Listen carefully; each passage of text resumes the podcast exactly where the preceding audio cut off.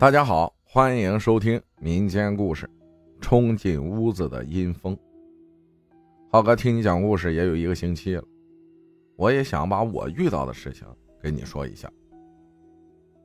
我这是发生在二零一六年七月十五晚上的事情。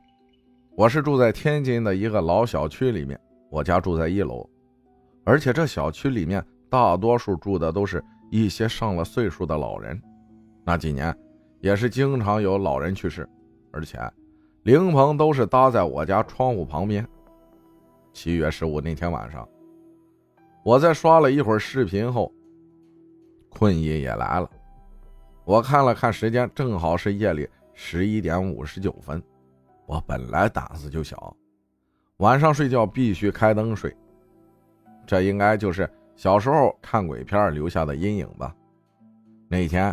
还好巧停电了，我就盖着一个小薄单子盖头上睡着了。夜里呢也有点热，就开了一点窗户。直到一点左右，我突然之间就醒了，动不了。我家养了一只纯黑色的拉布拉多，都说狗能辟邪，就冲着屋子里汪汪的狂叫。就在这一时间，就在窗户外面突然吹进一股阴风。而且我敢肯定，外面没有刮风。那股阴风在房间里一直四处飘荡着。我家那只狗叫了几声，就感觉那阴风冲着狗子就过去了。那狗在窝里嗷嗷直叫唤，就像被人打了一样。过了有两分钟左右，狗子突然不叫了，就跟睡着一样，一动不动，一点声音也没了。房间里特别的安静，能听见。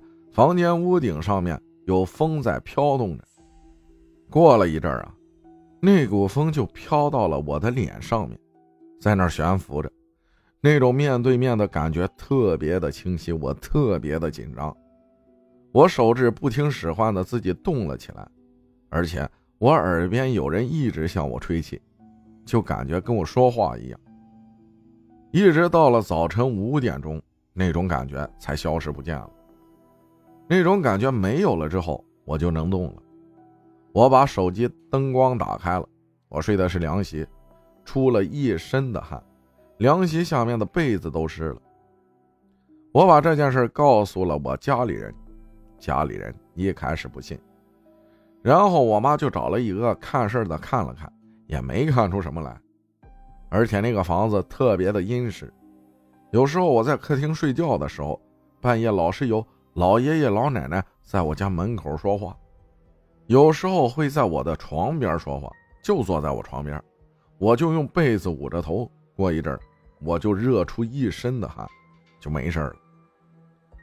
还有件事是我朋友的事他跟他叔是修车的，他们宿舍住在四楼。有一天晚上，也是十二点左右，他叔睡得迷迷糊糊的，就听见楼下。有个女的在叫他的名字，他身体不受控制的就直接下楼了。他说回忆说，到楼下找了半天，也没有见到一个人影，就想着回去跟我那个朋友说说。还没等他上楼呢，他就看见他侄子在他们宿舍四楼直接跳了下去。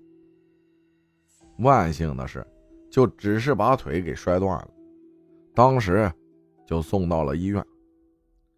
送到医院的时候，我朋友脸色煞白，已经吓得六神无主了，谁也不认识了。就在医院里，每天像个傻子一样躲在被子里，嘴里嘟囔着什么。后来他家里人给他花钱看先生了，没多久他就好了，但是他性格大变了。之前挺开朗的一个人。现在见人也不说话了，看着心事重重的。好了，浩哥，我遇到的事儿就跟你说完了。